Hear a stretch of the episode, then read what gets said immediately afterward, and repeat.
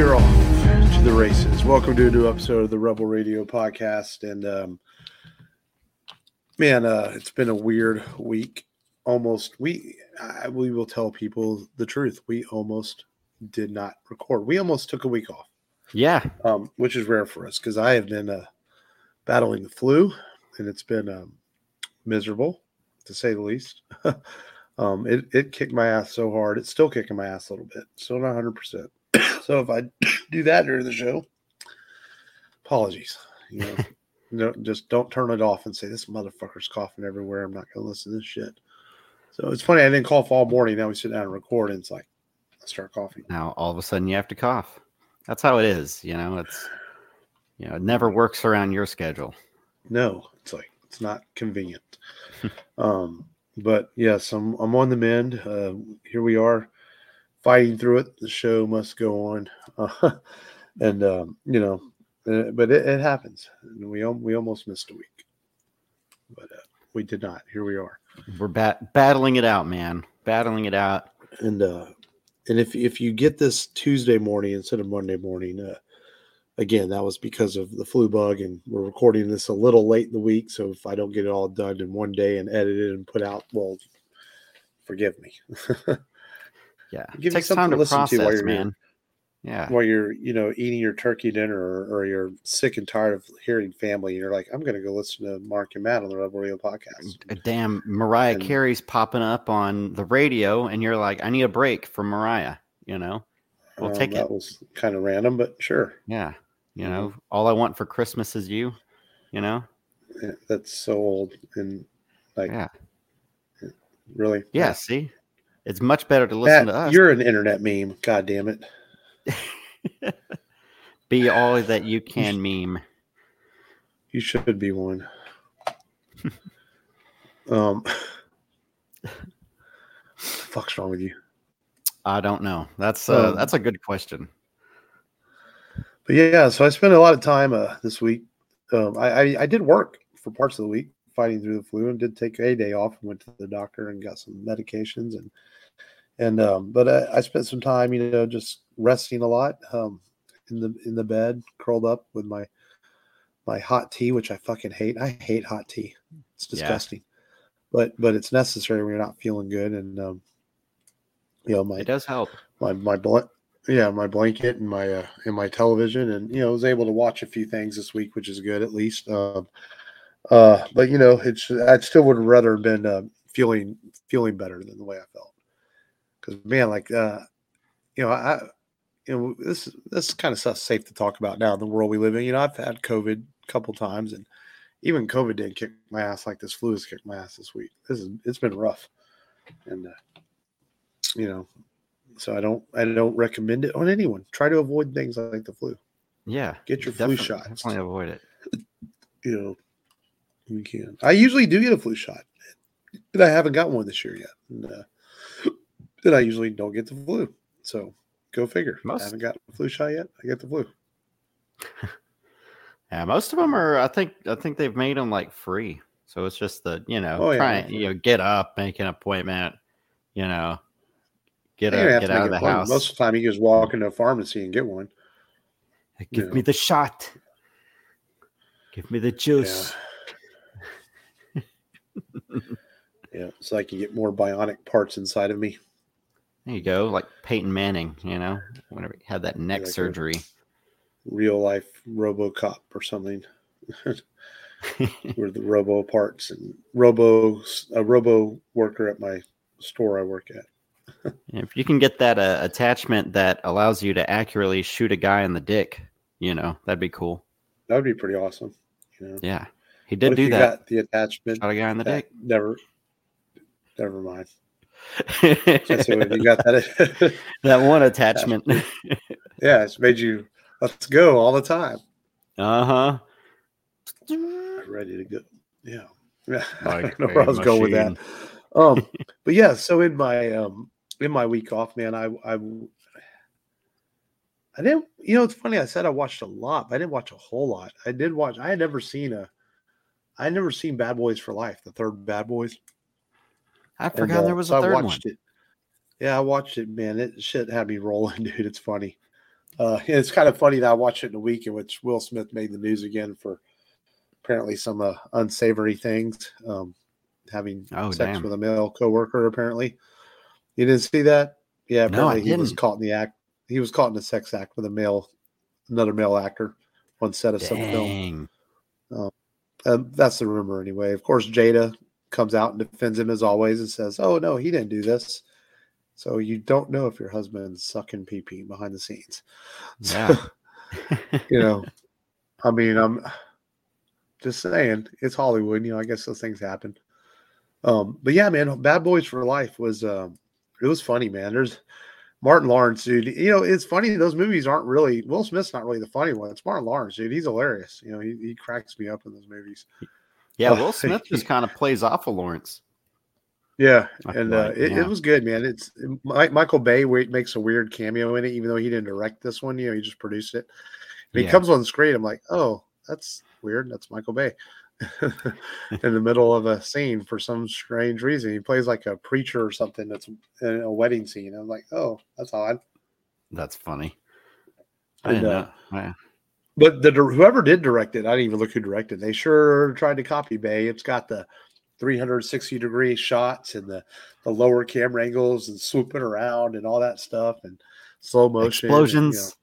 know, yeah, lots of explosions and uh, Yep. but it, it was entertaining. Um, it was a good afternoon watch for a couple hours, something I hadn't seen before, and, and I enjoyed it. And uh, you know, I, I I- have it on my Vudu account. I'm not sure why. Might have been one of those free movies I got, or maybe someone. There used to be a guy at work that would hand me codes and stuff, and it might have been one of those where he handed me a code and and I got it. Sometimes I've gotten free codes off of like movie groups and stuff too. So I probably picked up the codes from somewhere along the line. And I just never sat down and watched it. So I decided, like, you know, I have this on my account. I might as well watch it. Nice, Um, man. But it was pretty good.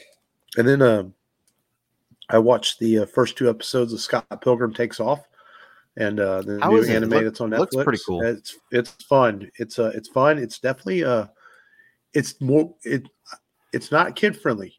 Just beware. Oh, now now it's not kid friendly in the sense that most the kids probably aren't going to notice these stuff in it, but it's definitely Mm-hmm. closer to the comics and more R rated. Where the movie's PG thirteen, the comic is more a little more the anime is a little more mature. There's no nudity or anything like that in it.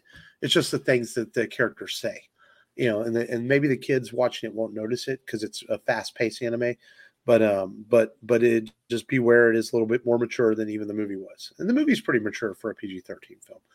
Um, Yeah. but so far I'm really enjoying the heck out of it. The first episode is almost just like the movie, and then the second episode tends to break out into more what the comic was, the expanded story, the comic books and things like that. And uh, so I'm two episodes into it, and uh, definitely I'm going to watch it. I mean, I, I love the movie and the, the anime so far is uh, really good, really well done. It's cool because all the original voice came back. You know, they got Michael Cera, Mary Elizabeth Winstead, everyone came back to do their parts. Uh, even Chris Evans is in there for his voice. So I think that's cool that they got Evans came back? They got everyone. Brandon Routh is in there. Yeah, they got everyone to come back for their their voices in uh, the original That's cast. awesome. And I think that's cool. Aubrey Plaza, you know, the same girl played Knives. They're all back for the for the show. Um, the only weird thing is like uh, Michael Cera, just he still sounds the same, but not, you know, because he has grown up a little bit. A little Where everyone else kind of sounds the same. Where Cera, I don't know, he just sounds a little different. Um, he or maybe it's the way he's playing Scott. He's playing him different, a little different, I guess, in the voice of the show. But um, but it's good so far, man. I like it. Uh, you know, I'd been looking forward to it for a while. So that's cool. They're going to basically adapt the comic books and and make an anime out of it, and um, it's finally here, and it's on Netflix now, and um, definitely worth worth watching. Uh, I'm trying to think, did I watch anything else this week? What did what did you check out? While I think about? It? I know there's something else I watched, and just my mind is escaping me. Well, I started on um, Fincher's The Killer, but I haven't finished it yet. Oh, okay. I did start it. It- it's it's a slow that. burn. Yeah, uh, Yeah. I, yeah, I did start it, but I haven't finished it. Uh, my early review on it is it's okay. I'm not like super stoked on it or anything. It's like, yeah, I'll finish it. Um, but so far it's like, yeah, it's all right. Yeah. Yeah. Um, I went ahead and uh, you know, you had mentioned the um the trilogy. Uh, I forget what you know how you uh relate it uh, related uh yeah r- relate it, but it was a uh, it's the Pure trilogy or Detective Pure Pure Pure. I don't know. The, you know, he's Poirot? French. Perot. Poirot. It's just Perot. Yeah. It's not hard to say. Yeah. It's his mustache. It gets in the way of him pronouncing his words. I don't know. And uh but I I, I like it. Um I watched all three films. Uh and of course in true fashion, as always, I bought something that was streaming again. I, I didn't think it was. me that. I'm like, yeah, it's it's owned by Disney Fox. They put it on Hulu the day it came out for um, on video or digital for free streaming. I guess I assumed Yep. because it was so new that it just wasn't streaming. So I just, you know, Yeah. bought it. But I, I watched You need uh, to start I- texting me. Hey, Mark, I'm thinking about buying his movies at streaming anywhere because I usually know. Yeah, dude. I, yeah. That, that's a good idea. Like, hey, man, what do you think? You know, like, hey, dude, pump the bricks. It's going to go streaming on Netflix two weeks. Uh, all right. All right. Yeah. No, but uh, I'd never seen Mur- Murder on the Orient Express. Um, I had never seen uh, Death on the Nile. Uh, and uh, of course, I hadn't seen uh, A Haunting in Venice. Uh, so I did start, I went ahead and started with uh, Murder on the Orient Express. And uh, what, what I've noticed with all three films is that in Wes Craven style, uh, I'll say, you know, they take like this person who you're like, oh, this is like the front, this is like the the top billed actor, you know, in the in the cast, and then he they fucking die in like all three films. It feels like uh, Johnny Depp dies, Gal Gadot dies, and oh, Michelle thanks, Yeoh. man. I haven't watched the um, second one yet all the way through. Oh, oh, okay. I thought you had seen. I thought you had seen all of them. No, I started it. I haven't about- finished it. Ah, well, she dies fairly early. Well, no, not fairly. I guess halfway through. Okay, sorry about that. Yeah, I'm not even gonna watch it. Uh, Fuck you, man. Well, well, he's still. That's probably the best one. I think. I think the second one is the best. The first one, it's uh, it's a lot of drawn out who done it, a lot of detective work. Um, you know, running around, kind of like Clue. You know, after these scenes, these murder scenes have happened, and then you know people confess to the murder, but then another person will confess to the murder. And the first one turns out it was everybody, and that was pretty cool. I like that little twist. Um, the second one, it's a little. It, I I wanted to try and uh, and guess who it was because I got it obviously got it partially right on the first one, but still wrong because it wasn't everybody that I had guessed. I thought it was uh, Michelle Pfeiffer's character uh, in the first one because I'm like, that's too obvious. You stabbed yourself in the back. It's like you know, all the way up there. She's uh, Oh. she's trying too hard to make herself not look like the the bad guy. What what'd you watch? No, I do. No, go ahead and finish. I Oh, do yeah. remember there are two things I watched. And then the second one, I guessed it because I'm like, okay, there's a a, a pattern in these movies. They don't. Uh, it's never the obvious, obviously, and so it's like you've got to think about who the least obvious people are, um, and you know you may not know who did it, but it's like that's usually who it is. And so I and I I guessed it on the uh, on the third one, and I got it right. Um, and ja- Jackie, it was her second choice on the third one, um, who was the killer. Um, so there's always a uh, um, a cool, you know, explanation that uh, Poirier, uh, you know, unravels, and uh, he's pretty good. Uh, I like his character.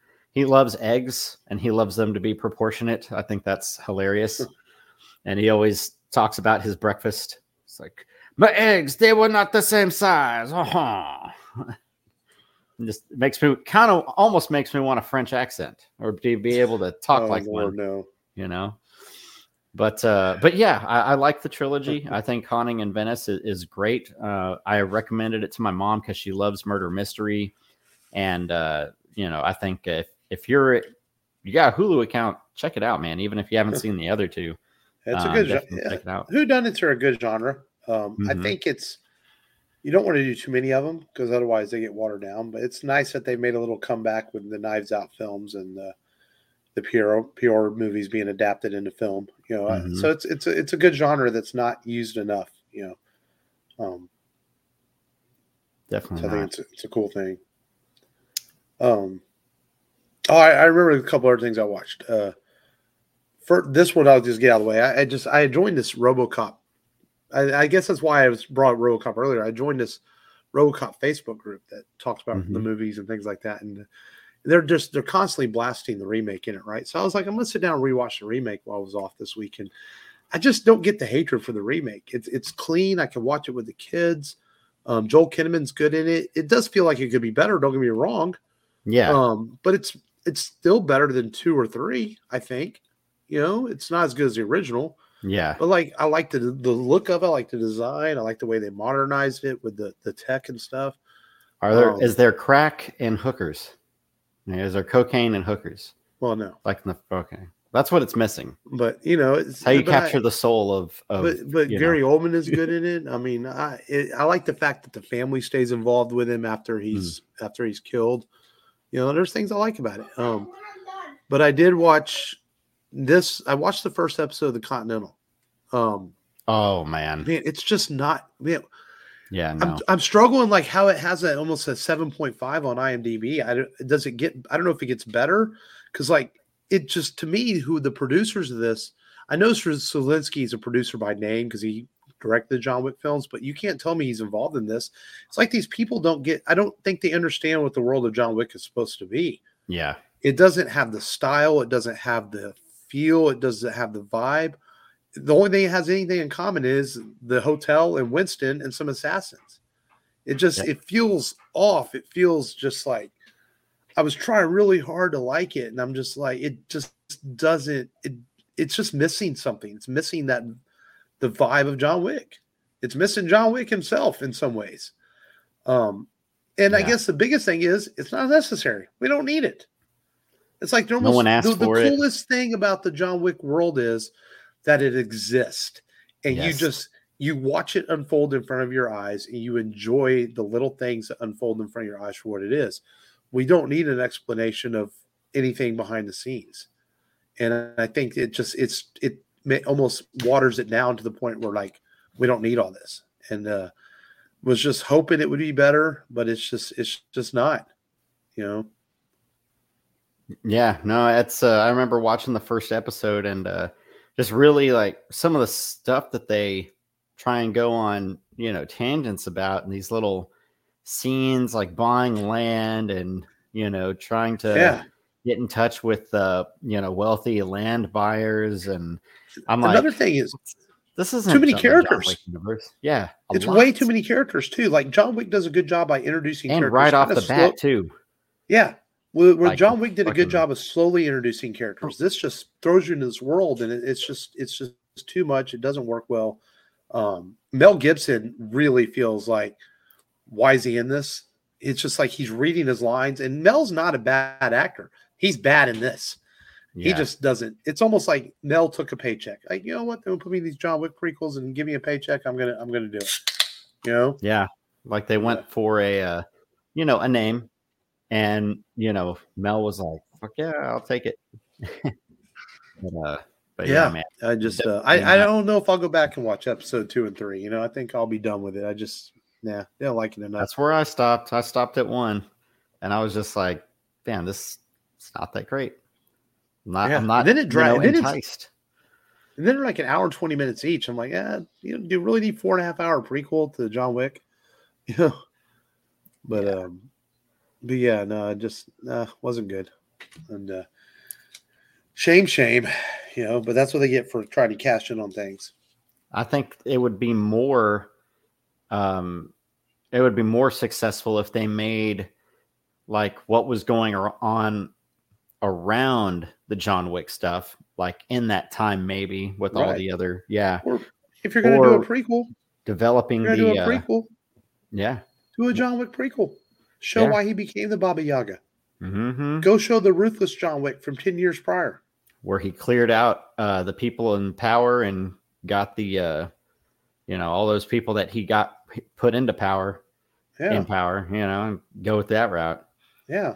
Just or build just something after his death, you know, a sequel TV series and and try and well, keep it going. I believe the rumors know? are developing a fifth one.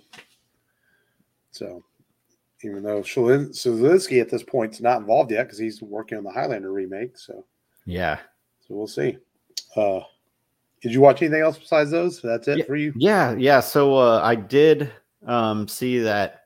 Uh, you know, one of our friends, uh, Alex, over on, uh, uh, you know, Thors. Well, it's not Thorskin anymore.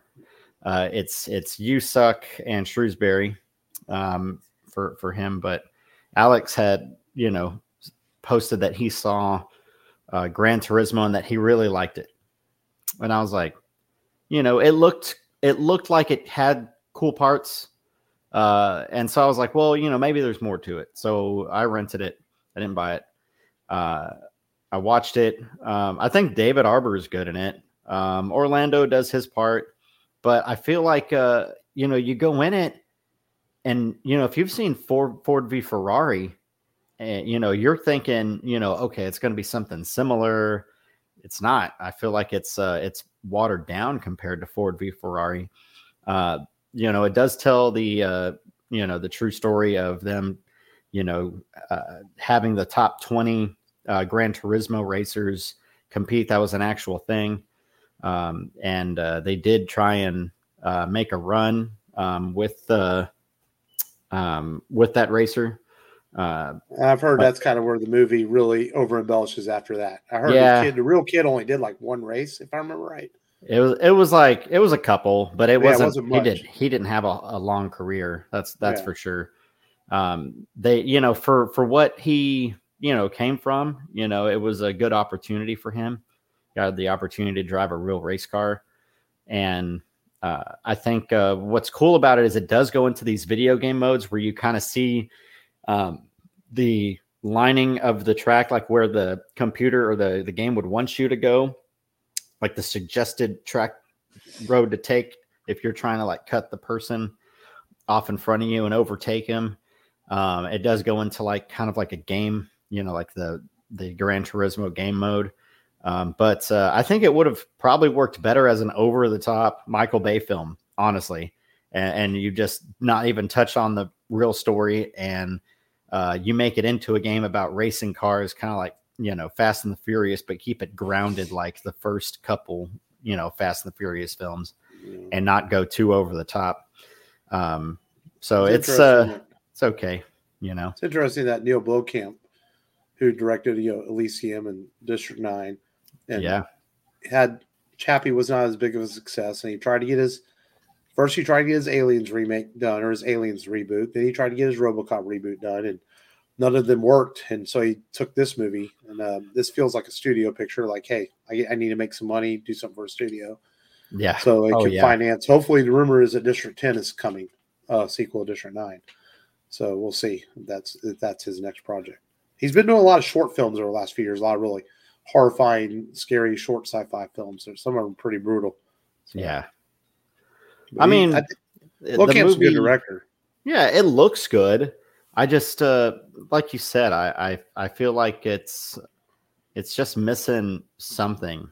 Yeah. Um, I think it's it's missing that adrenaline pumping. It's missing that uh, connection with with the racer. You know, the the racer wants to. Uh, you know, he's got this relationship with his dad, and yeah. and his dad is like, you know, if you get stuck in video games, you're never going to make it. You know, and you're you know, this is where you're going to work. Come come with me to the docks and work the railroads because you know that's that's what you're going to be. You're not going to make yourself in anybody, and then he proves him wrong. So that that part of the story is kind of cool, but I feel like it doesn't, uh, you know, do a good job of kind of laying out that that connection between the the dad and the son. Um, but uh, yeah, I mean, there's some good good performances there. I just you know, as a whole, it just didn't work. Yeah, uh, for me, and I kind of agree with most critics where they're you know kind of saying, eh, it you know and and to your point, I think that could have been the, the case. Just taking yeah. it for the paycheck, you know. Yeah. All right. Well, let's uh, do a little bit of news then before we get into today's feature film. Um, the uh, Knights of the Old Republic remake appears dead officially now, Ooh. as it's been taken off of most servers and websites, and uh, not going to happen. So well, that sucks.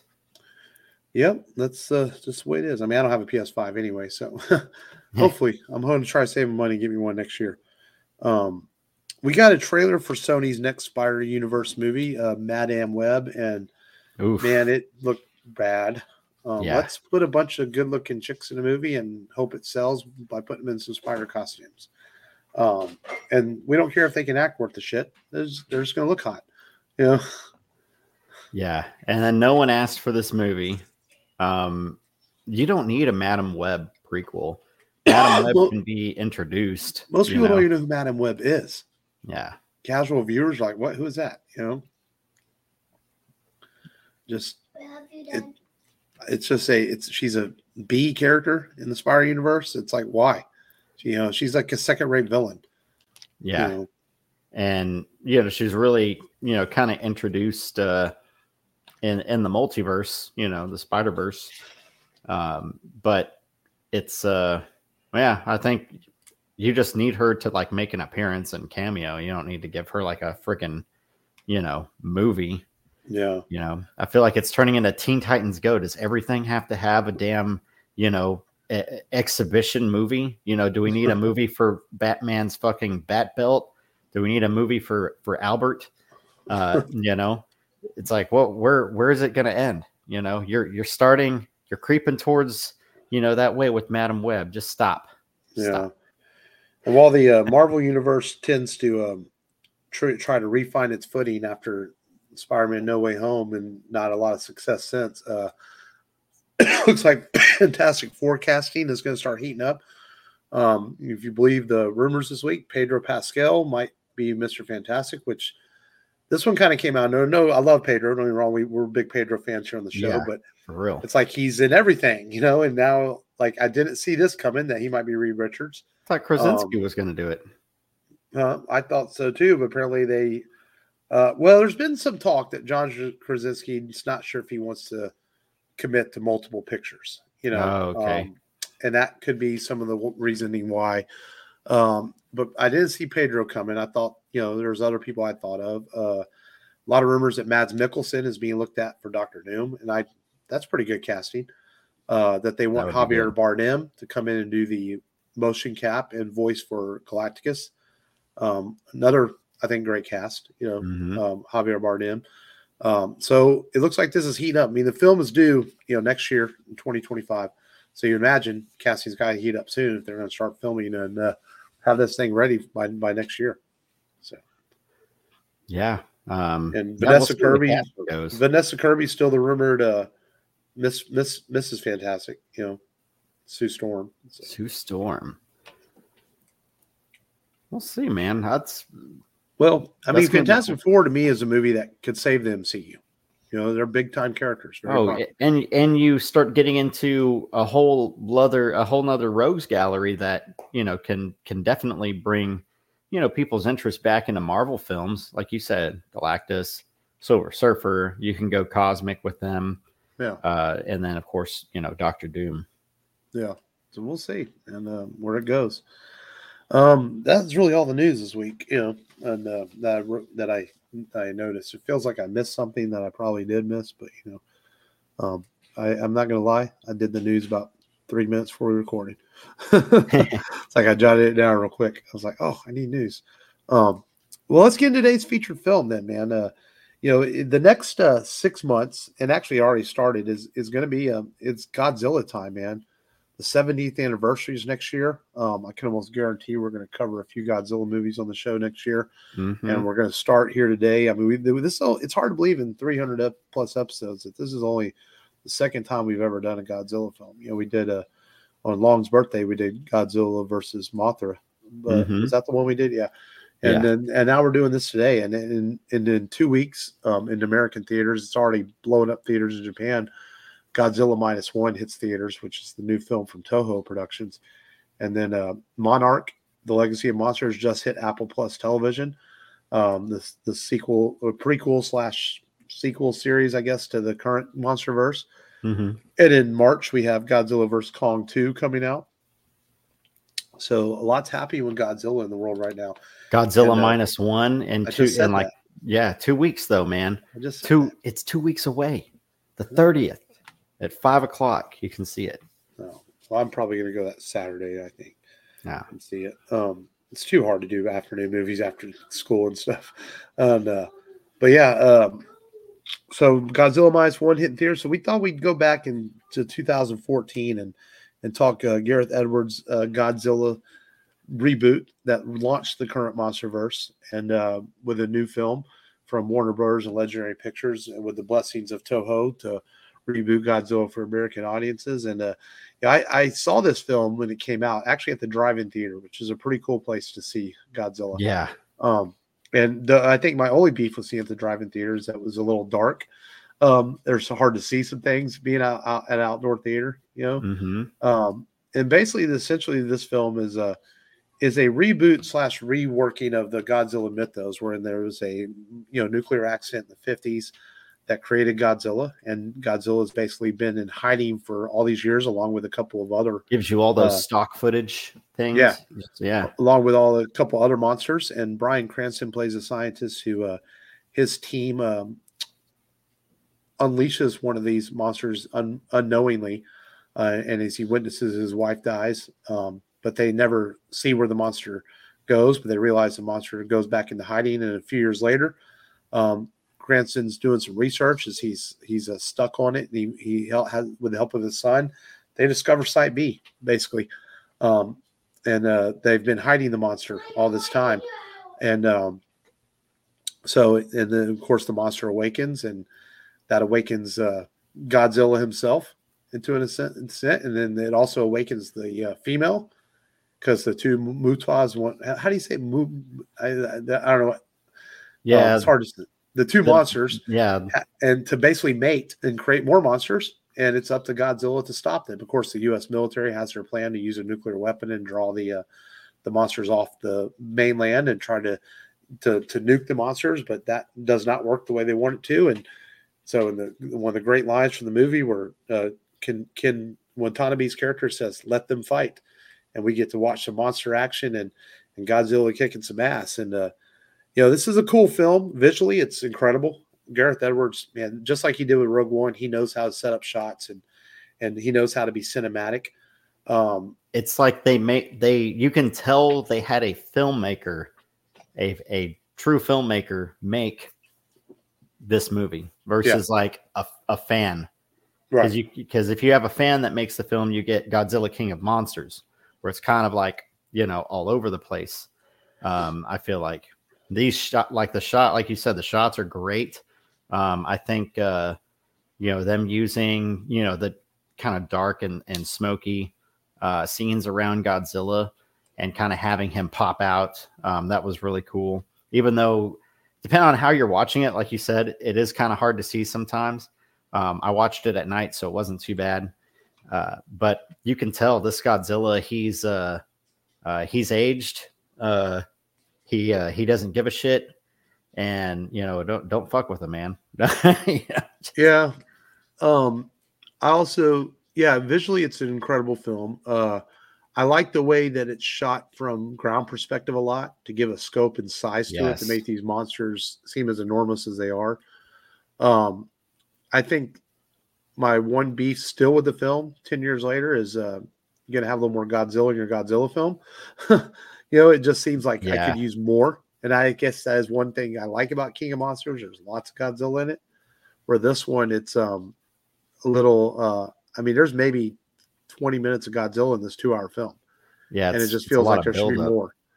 Um, there's a lot more with the the monsters they the than they are Godzilla at times, you know, and uh, and that's probably one I want to be for the film. But I think the film makes up for that in spectacle. Um, a pretty pretty decent story that doesn't uh, doesn't dumb down the humans as much as King of the Monsters does. That's one thing about King of the Monsters. The human story is just you roll your eyes at it. Yeah. Or in, at least in this one, the human story makes a lot more sense. You know, it's ultimately about uh, Aaron Aaron Johnson's character, you know, Cranston's son, getting back to his family, but also doing his duties as a military officer. You know, and uh, so it has a um, the human side of this story works better for me than the the King of the Monsters.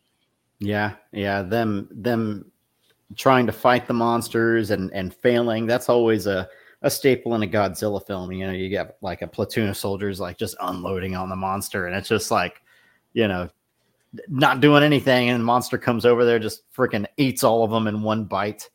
uh, you know, it's uh you know, pretty pretty pathetic the uh, attack that the uh, humans were able to to wage against them, and they luckily they had Godzilla come in there and and wreck shit. You know, Yeah, and God and Godzilla definitely wrecks shit. And what's cool is like Godzilla, you know, never messes with the humans at all. They No. shoot at him and all this, and he just sort of ignores them. Like, you know, no, I'm here to They're an don't oh, annoyance at realize this, yeah, you know, but y'all are just little flies in the wall bothering me, you know. And uh, this still has one of my coolest moments in the MonsterVerse movie so far. Is I love it towards the end of the film where he rips the one monster's mouth open, just shoots his fire right into his mouth. yes, That's so cool. I'm like, that's that's a badass scene. atomic breath Yeah. right into the mouth. Uh, and Jackie was watching it with me, and he charges up and unleashes his atomic b- breath, and she's like, "Well, where did that come from?" I was like, "He's a fucking radioactive lizard, baby." That's that's what It's the- happens. The, king of the monsters. Uh-huh. Yeah. No, and uh yeah, he just and he does tear asshole in this movie. He just he just destroys uh the poor city of uh San Francisco is ultimately left wiped out almost. Um Yeah. it is one of those movies where you know you got collateral damage they don't talk about, but they do mention it in King of the Monsters. That's one thing they do mention. King, even though King of Monsters kind of takes place in what in Boston on the other side of the the um the states, they Yeah. do mention San Francisco and the disaster and people lost their lives. So they, it's not one of those movies where they don't they totally ignore it. You know, it does exist in the MonsterVerse that this disaster happened with these monsters. Um, I do. Uh, I think my other beef with this movie, which we end up getting made up for in the second one, was like the two, the two MUTOs or whatever you call them, uh, the the random monsters, are just random monsters. And as a Godzilla fan, you're like, man, come on, where, where's where's King Ghidorah and these other bad motherfuckers? Yeah. And of Well, course, it we was- get all that in the second one. It was originally, I think the film was originally marketed as as Godzilla versus Heisenberg, and uh, we, you know, people were kind of, uh, you know, down that that they, you know, never got that. They never got Heisenberg. You got these little, you know, monsters uh, Wait, that who's popped out. Um, he he's one of the uh, he's he's one of the monsters in the uh, in the Rogues Gallery. Oh, I guess I've never heard that name. Meg versus Godzilla. And I figured these other monsters are probably based on some sort of Godzilla mythology at some point. You know, this way we don't have our Godzilla expert Long on the on the show with us today because he would know all these answers. You know, because he that's what Long knows. He knows Godzilla answers. But um, but I think the monsters they did put here are still pretty cool by design. I just wish they had like cooler names. You know, Now Hei- Heisenberg is uh, Breaking Bad. that's what I was saying. I know that's Yeah. a Breaking Bad character. I was like, what? But that's what it- Monster. that's what it looked like you know it's like and then you only get bryan cranston in uh um in the film for a little bit you know that is total randomness. yep Gee whiz, Matt. i am the danger ah. Uh, you never even watched Breaking Bad. Yeah, you must be slacking on Babylon 5 lately, too. You mentioned that lately. man I, I i have i haven't watched hardly i think maybe a couple episodes but i've been tempted to watch the uh the animated um you know the animated movie that came out little series it's a movie or a series Movie. um, movie but i know i haven't you know haven't been through enough of season three to really Yeah, I'd watch more before you do that. yeah, Uh, but Godzilla, man, you know, one thing that's cool about this, this Gareth Edwards movie is like it, it gave him, you know, it, it pushed him forward to do Rogue. He ended up doing Rogue One after this. Now he has his new movie out, The Creator, that I really want to see. And uh, one thing I like about Gareth Edwards is as a director is visually, man, this guy gets, like you said, he's a filmmaker. He gets what visuals are. I mean, there's some great Yeah. shots in this. There's some great shots in Rogue One. Uh, if you ever seen his first film, Monsters, which is made with a super low budget, some incredible shots in it for a super low budget. And uh, like I, I think it's it's a cool scene, like when when they they're looking up at Godzilla, and the military is going in, they close the bunker doors in front of them. It's just Yeah. it's a really really cool scene. And then it's also kind of thing about terrifying. You close these bunker doors, but there's a monster right out inside the door of them. You know, um, and uh, I, I completely forgot too watching this that Elizabeth Olsen was in this movie. yeah you know. whenever i saw her i was like oh i forgot that that sh- he's uh, she's uh you know ford's you know ford's wife in the Yeah. film Yeah, she's in there and she she's looking good as always. You know, doing her Oh, thing. yeah. yeah, man. And, uh, the best Olsen. Uh, and then Ken Watanabe's great in it. Um, I Oh, yeah. like him. yeah, no, And, uh. He's, one of those guys. It's just always a solid, solid, well, good actor, man. Since he's come on the scene, uh, always Mhm. like watching his presence on screen, and uh, and he he gives a sense of uh, you know, here you are, you're making this movie about giant monsters and make believe things, and and he brings like this reality to the role, and it was cool to see him return for King of the Monsters too, and um, I like him in his in, in the movie, and. uh Elizabeth Olsen, you know, she's she's good in it too. She's actually uh you know, plays the the mom who's worried about her husband and taking care of her son and doing her duties as a nurse also at the same time. And I think that's what, like I said, this movie plays on the human story does well. Is you know, you got this aspect of Ford doing his military duties and trying to get to his family. She's doing nursing duties, trying to take care of her son. And I think it gave the humans a little bit more uh, what they do in a disastrous situation like this. Where the second one, King of the Monsters, the humans are more just like um, they seem to cause more issues in the second one than they Yeah. do to help in this one. Yeah, and uh, I, I like that they, uh, you know, they, there's also like a bomb at the end, so they throw in like another conflict where they've got to disarm the bomb uh, Yeah. or get it as far away as possible. Um, so I thought that was pretty cool. You know, they they're at they they've got multiple uh, multiple issues, multiple um, you know finales going on. Right. And they and the money brought- this thing made 93,000 93 million um the first weekend uh and it just you know it's the most successful isn't it the most successful Godzilla movie to date It might be. I can't remember. I'm- King of the Monsters. say it Yeah, it is. has. It had to have made more than King of the Monsters. I would think. Because King of the Monsters, remember, kind of had a good opening weekend. After that, it didn't really uh, wasn't as successful. Yeah because they're like oh the human story sucks and people are like I want to see the monsters though I don't care about the human story right. there was that that conversation Yeah. I mean, yeah, it did 93 million opening weekend, 200 million total in the U.S. Worldwide, 524. So yeah, pretty successful. When King of the Monsters only did 110 total in the U.S. So yeah, definitely more successful. And King Kong versus Godzilla. I don't think that was during the COVID thing with multiple releases. So yeah, probably. Yeah. Well, 100 million US, 470 million worldwide for Godzilla vs. Kong. So it's still not as much money, but pretty successful considering it was a simultaneous release on HBO Max. yeah And now we'll have uh, in a couple weeks, Godzilla minus one comes out, and then we will have um, Godzilla vs. Kong 2 in just a few months. And Monarch Legacy of Monsters on Apple Plus right now. So good stuff. I mean, I like Godzilla. I'm Looking forward to 70th anniversary next year. Looking forward to seeing Godzilla minus one. And uh, we'll definitely do a couple Godzilla movies next year for the uh, anniversary, I think. oh for sure So, uh, all right, man, are we ready? Are we ready for that time of the month? You got pop culture ready for this month? it's that time of the month man I've Uh, got this month in pop culture history. That's right, buddy. Um, so this month in pop culture history, um, and really a lot of these films got released in in November. I think all of them. But uh, here, uh, 2001, 22 years ago, Harry Potter and the Philosopher's Stone released, uh, and of course we know, you know, through uh, nine books. Was it nine book? Seven books Seven books. seven books yeah uh you know very successful um a lot of uh fan following even now uh cosplays uh you know halloween people are still dressing up like harry potter uh even though you know he hasn't had a hit movie in like you know 14 these years kids that grew up or grew up or dressed as Harry Potter, all right. You know what I'm saying? oh yeah You know, Oh, yeah. bedroom role play uh-huh that's what that's what it is with Hermione. with hermione but yeah yeah man uh what's your favorite harry potter film Uh, I mean, I've still never seen the last two.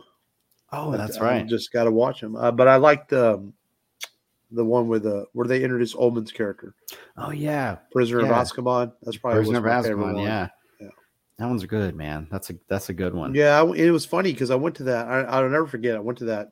And my mom wanted to go see it because she and I had not. I'd seen the first two, and I just had not sat and watched the third one yet. Mm-hmm. It's like, well, I haven't seen the third one, but I'll go with you. You know, I, I'm sure I can figure out what's going on. And I remember watching it and just walking out, like really enjoying that that Prisoner of Azkaban. So I thought it was a good movie. Nice. Um, man, we're almost coming up on a on a you know anniversary for this film, but 1984, Nightmare on Elm Street released. Uh, Wes Craven, of course, the film that saved New Line Cinema, and uh, of course, after that, it was referred to the house that Freddy built.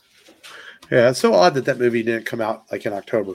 You know, I always thought it was weird that it had. I knew it had a November release. And I always thought it was weird that had a November release. Um, you know, but I, I also look at it then in the, in 1984.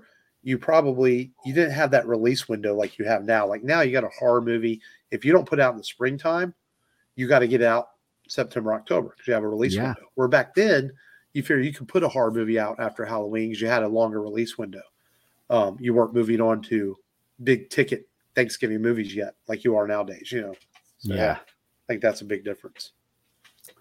Um, one thing I did not know 1940, Walt Disney became an FBI informer. Had no idea.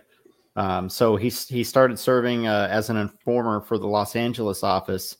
Uh, and uh, he his job was to report back information on Hollywood subversities. Yeah, It- but it, it's but it's it's pretty brief. It's a pretty brief moment in history, and he didn't do that much reporting. Really, it's just yeah, I don't think he contributed much. yeah, they kind of hard and say, if you see anything, anything we need to know, you know. But yeah, yeah, He's like, I kind of "Don't worry, man. Interesting Me and- story. Me and Mickey Mouse are on it. Ho ho! Yeah, you know, if you see if you Yeah. see if you see Marilyn Monroe behind there, you know, blowing somebody, you know, let us know. Let us know. It's like, hey, she's with JFK. Nope, you didn't Yeah. see that. Yep, yep. uh, 1990. Uh, you know, man, almost feels like yesterday. But uh, John Hughes film, Home Alone, directed by Christopher Columbus, and uh, McCull- and starring Macaulay Culkin, premieres in Chicago. Um, it was like like a still some of these kids' favorite movies. Uh, Yeah, Home, a lot of Home kids Alone like and, and Home Alone too. Pretty funny. It's a pretty funny movie. And before uh, McCall, you know, made Macaulay Culkin rich, so he could buy a bunch of drugs and hookers and getting himself into trouble. That's what And, life's well, I don't know. about. I don't know if he'd bought hookers, but I know he had some drug issues. Yeah. And, uh, but uh, yeah, so I shouldn't make fun of his issues. But no, the movie is a is, is a classic. You know, people still Mhm. love it today. You know, it's legitimately a pretty funny movie. Um, we had just finished talking about this. Uh, 2019 space western Star Wars franchise Mandalorian, start by Jon Favreau, released on Disney Plus. Of course, starring Pedro Pascal, Gina Carano, Bill Burr. You know the Rogues gal. You know Oh, the yeah. cast. Yeah. Disney Plus itself launched that day. you know, with Mhm. the first episode, and uh, yeah, it's changed the streaming wars. That's for sure. I and, can uh, bring you man- in warm, bring you in cold. And uh, yeah, now that with Mandalorian's been a very successful part of Star Wars lore, everyone loves it. It introduced the biggest marketing uh, genius thing they could ever come up with with Baby Yoda Yes, and the child, and uh, they sold uh, probably millions of dollars of child merchandise. I'm sure at this point. For real, man. It's still going too. People still Yep. love Baby Yoda. And Yep, refuse to call him Grogu. They Expect still an announcement soon about fourth season and other things. So Yeah. Uh, 2006, Casino Royale released, the 21st James Bond film starring Daniel Craig. Uh, going back to that ruthless James Bond that we got in The Living Daylights and License to Kill, uh, you know, but uh, yeah, no more campiness and uh, no, and such. still one of the best Bond films.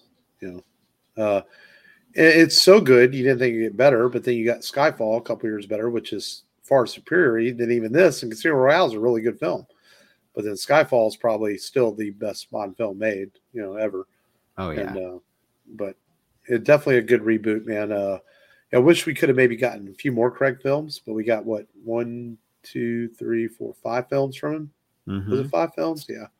yeah. So you know, Casino, Quantum, Skyfall, Spectre, and then Die Another no Day. No Time to die. No Time to Die. Sorry. Yeah. So, so it would have been nice to have got some more films because I really liked him as Bond. But you know, we'll take the five films we got. I mean, all five of them are pretty solid. I mean, Spectre's.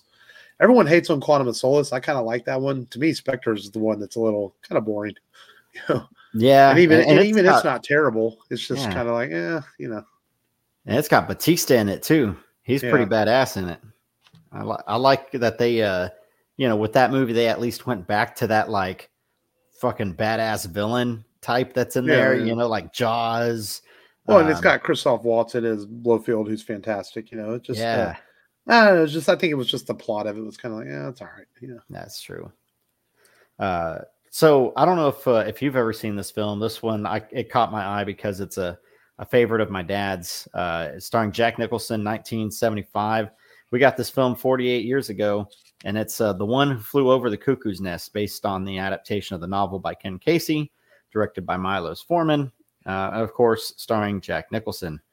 yeah, I've never actually sat and watched all of it. It's it's a Kubrick film, and yeah, you know, I'm just not a huge Kubrick guy. Yeah, hit, hit or miss with Kubrick.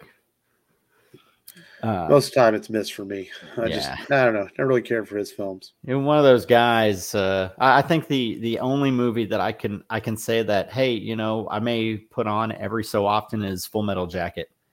Um, and even then, sometimes I you just got to be in the mood for that, you know, Yeah, for that film.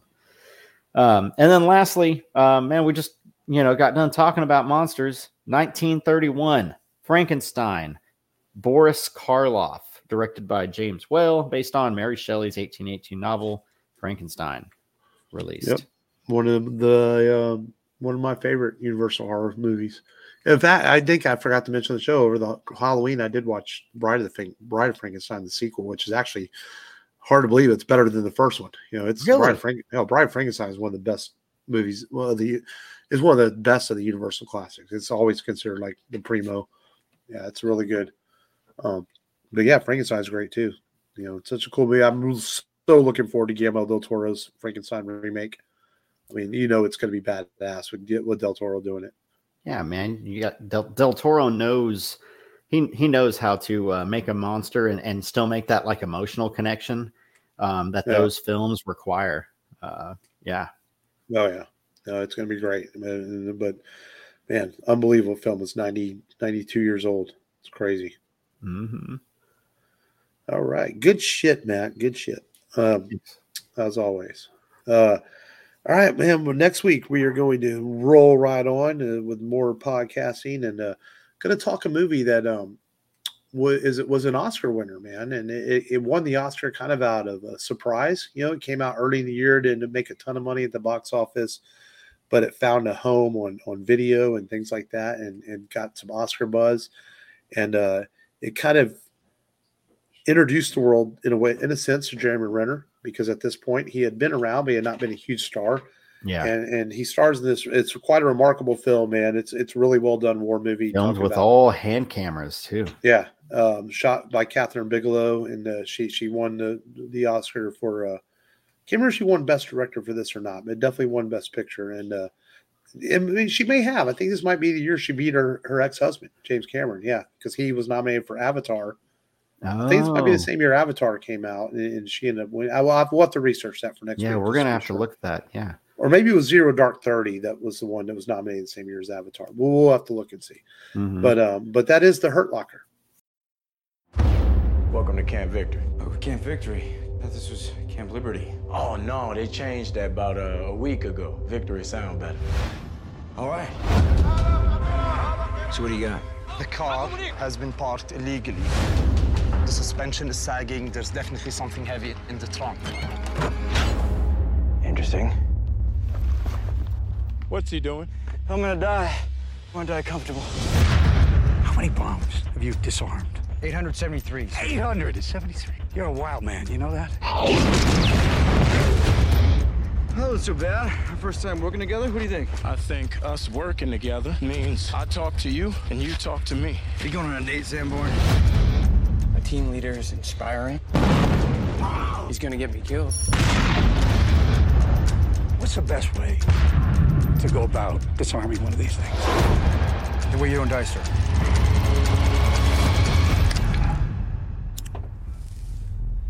That was good. What do we have here? This box is full of stuff that almost killed me. What about this one? Where's this one from, Will? It's my wedding ring. Like I said, stuff that almost killed me. Put down the phone! Burn him, Eldridge! I can't get a shot! I was scared. Yeah? Well, everyone's a coward about something. We're going on a mission. And my job is to keep you safe so we can keep going on missions. It's combat, buddy. Go! Everybody realize every time you suit up, it's life or death. Found something. You roll the dice.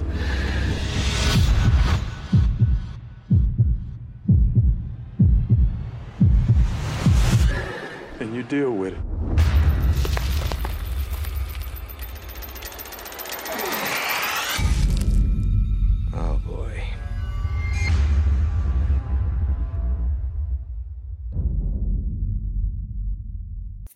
And uh, th- this is a film that, uh, you know, a lot of modern war films um, that play on the things that have happened in Afghanistan and stuff like that. Um, I, I, I didn't. I felt like a lot more cash grabs, you know, over the years Mhm. as they were trying to cash in on current events. But there are a few like this one, and uh, American Sniper, and and Lone Star, Lone Star, Lone Survivor that I Mhm. think were really good and really well done. Um, even though Lone Star Survivor might be a bit of an embellishment from what we know, it's still a good film. Um, but The Hurt Locker is one of the is probably one of the top two, along with American Sniper, from this era of uh, modern war films, and just such a remarkably well done movie um, with with a great cast and great acting. Anthony Mackie is in this in one of his early roles, and great direction. And uh, looking forward to talking it next week. It's been a while since I watched it, and uh, so looking forward to watching it and, and talking about it. And that dude from uh uh from Red Dragon, I forget his name. He makes a cameo in it, and uh, he was in uh he was in Mission Impossible. Or, or no, he was in uh James Bond. He's like the new M, basically. Oh yeah, Uh, yeah, uh, yeah, yeah, Ray, yeah. Ralph Fiennes. Ralph Fiennes, yeah, Yeah. he's in there. He's as the uh he's either British or Aus- Yeah. Australian. One of British intelligence or something like yeah, that. British intelligence. Yeah, No, this is a good movie with a good cast, man, and uh, and uh, a lot of people, you know, it kind of was a controversial Best Picture winner, I guess, because people felt like, oh, well, no one saw the movie, but that doesn't mean it's not worth seeing. You know, exactly. uh, people have definitely seen it since, and uh, definitely a good watch. So we're going to talk to Hurt Locker on next week's show. And uh, until then, the Rebel Radio Podcast.com for all your Rebel Radio needs. And uh, we thank you as always for listening to the show. And um, until then, continue to be safe. This has been Mark. this has been Matt. Remember, as always, just, go there go and there do and it do it. with a yawn.